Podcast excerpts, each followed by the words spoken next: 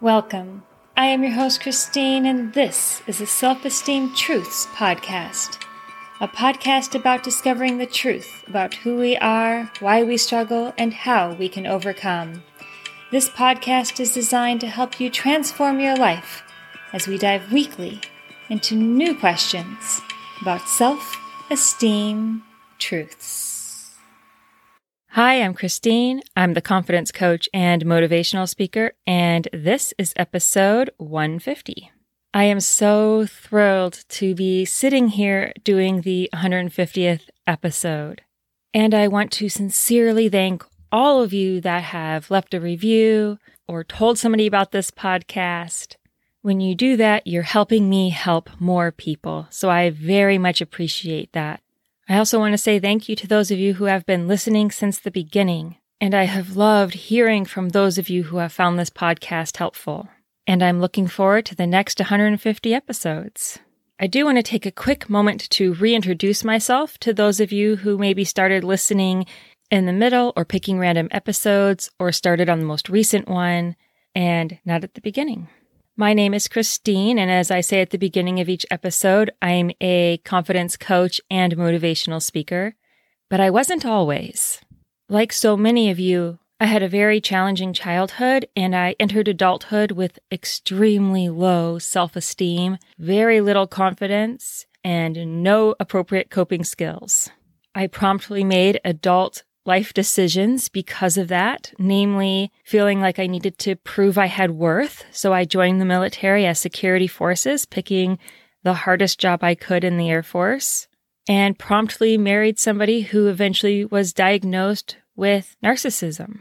That kicked off the next decade of my life where I had my three beautiful children who I love dearly and where I struggled with my self esteem, my self worth, my sanity, I was barely keeping myself afloat, and I was in emotional pain almost every single day. I was finally able to leave that marriage with almost nothing and started the very long road to recovery. I was in therapy twice a week for a while. I was reading all the books. I was very deep in my Bible. And while I did get healthier, while my self esteem and my self confidence did improve, and I am who I am in large part because of that initial journey I took. The dark side of that story that nobody knew at the time was that I was incredibly lonely. I was very confused about what I should or shouldn't be doing. I was in immense pain. I was exhausted. And it took me a really long time to get to the place where I was really starting to feel good about myself and I was making smart, healthy choices. I knew immediately when I hit that point that I needed to help other people go through this process that I had just gone through in a way that was clear, short, and full of support. I did not want anyone else to have to go through the journey that I got to to feel the way I was finally feeling. I recognized in that moment this is why people don't heal. They don't get better it's not because they don't want to, it's because it is incredibly hard. And that's how I found coaching. And I went back to school because through coaching, I am able to help people heal in ways that are very clear. They have support and it doesn't have to take them a decade.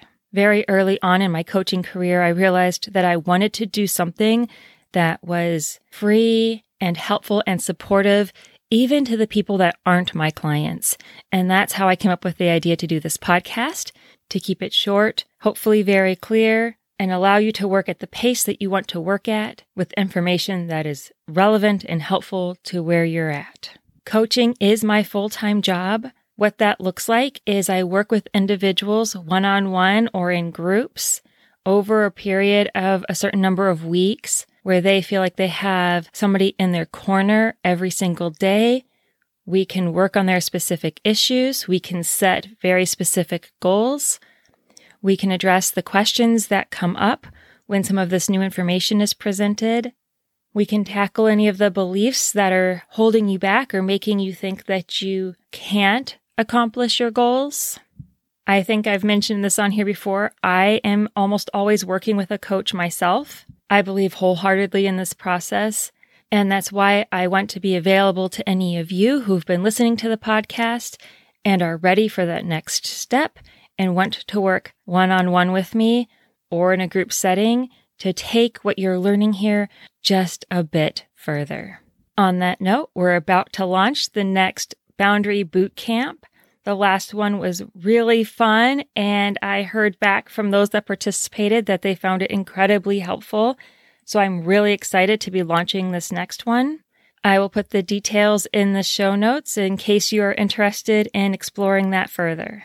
And if you're not ready for coaching one on one or in a group, if that's not where you're at yet, or that's not something that you can afford right now, just know that my book is always available on Amazon. That information is also in the show notes, or you can message me if you want a signed copy. I can send you one as well. My book is called Break the Cycle with Your Mother I wrote it from the perspective of a daughter and mother relationship. However, I have heard from so many of my clients that they have found it applicable if they are a woman dealing with their father, if they're a son dealing with their mother or their father. And it has even helped relationships between partners and spouses.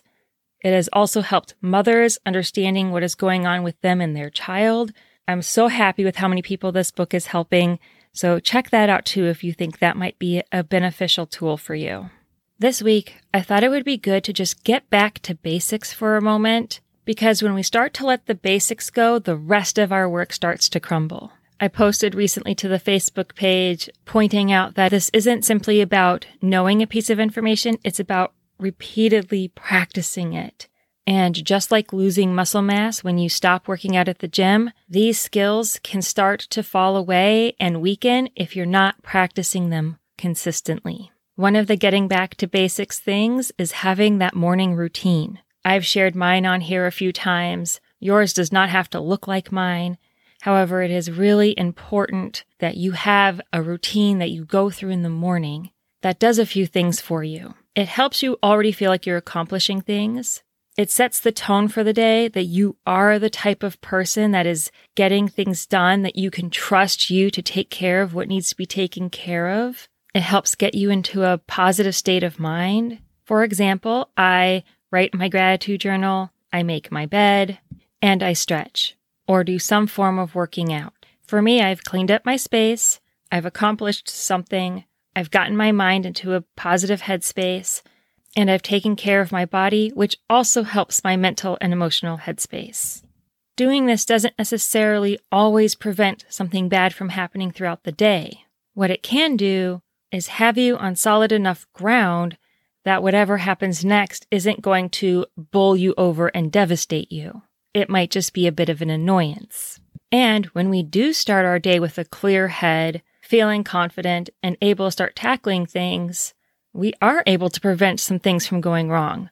Maybe we remember that we need to leave a few minutes early to get gas, or we know exactly where we left our car keys, or not rushing and chaotic so we don't spill coffee all over ourselves. It seems so simple and maybe even silly. However, it has massive benefits to start your day with some form of positive routine. One of the other things that is so important that you make time for in your day is self care. It can be really easy when things get crazy and chaotic or life gets busy, or even if you start feeling pretty good to let the self care aspect of this go. And if you're feeling highly stressed and anxious and overwhelmed, you may feel like self care is the last thing that you need to be adding to your schedule. The idea of self care is very firmly rooted in the proven science of how big of a difference it makes in your life. Self care isn't just a superficial, temporary feel good. Self care helps you reset your brain, reset your emotional state, and reset your vagus nerve. This is why you hear myself and other people on the subject talk about the importance of self care. This is why you hear me talk about how it will improve your sleep, your digestion, body aches and pains, brain fog, headaches, anxiety, depression, overwhelm. There are so many parts of your body that are affected when you are stressed. Anxious, depressed, and overwhelmed. And so much of this can be improved by simply taking some steps towards self care. There are a lot of things you can do for self care. I just want you to make sure that you are picking healthy self care. Vegging out in front of the TV with a bag of chips, not healthy self care. Having a few drinks to unwind, not the best choice of self care. What I want you to try is things like going outside for a walk, getting some fresh air, some sunshine, just letting your eyes look at nature, letting your body walk a little bit, let your heart rate get up a little bit and your body move. Speaking of letting your body move, dance is a beautiful way to give yourself some self care. Stretching, just stopping and taking some slow, deep breaths. And when I say slow, deep breaths, we're really breathing into our abdomen. So instead of your shoulders rising, your stomach should be expanding when you take these deep breaths. And you can do them on whatever count feels best for you. Some people prefer a breathe in for four, hold for one, out for seven. Some people prefer a four, four, five. So breathe in for four, hold for four, out for five. Some people like a five, five or a four, four. Whatever starts to feel good to you, you do that. The important part is that you're breathing deeply into your abdomen, you're holding for a beat or two, and then you're breathing out slowly. And you want to do this for multiple breaths. If you can do this for five to 10 breaths, that would be fantastic. Singing is another great one. Doing something artistic, cuddling with a pet or a child or a loved one. If you don't have anybody to cuddle with, Give yourself some gentle touches. Take some time to just intentionally and lovingly brush your hair, or massage your own hands or feet, or give yourself a hug. Socializing with healthy people that genuinely care about you is another form of beautiful self care. And I phrase it like that intentionally. We're not socializing by going out to a bar with a bunch of strangers and having a drink and hoping somebody pays attention to us. We're finding the people who know us and like us and are healthy for us and socializing with them. Now, there might be some other things you enjoy journaling, playing with your dog, cooking, taking a bath, hiking. The point is, if you spend time every single day doing at least one of these things, or preferably two or more of these things in conjunction with each other, you are going to find yourself in a much better state. And yet it's so easy to forget about doing these steps when we start getting into some of the harder, deeper work when we're trying to heal ourselves and change our behavior. So as you're listening to these episodes and you're working on setting boundaries and cleaning up your communication and your self esteem and your self confidence, remember that you need a solid base for all of that. And that solid base is your self care. When you stop doing self care, the message you're sending your brain is that you're not worth it. You're not worth the time or the energy. You're not as valuable as the other things on your schedule. You don't matter. And it's really hard to work on your self esteem and your self confidence while you're simultaneously giving yourself the message that you just aren't that important.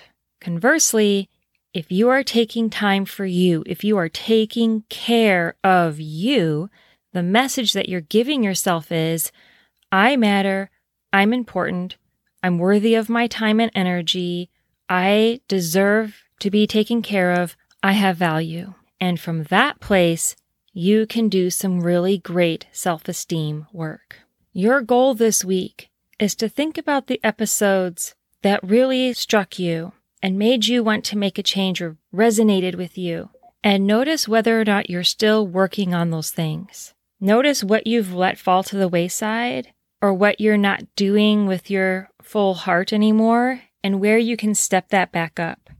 Make note of the things you were doing that were feeling like they were working and then life got in the way and you let them fall to the wayside.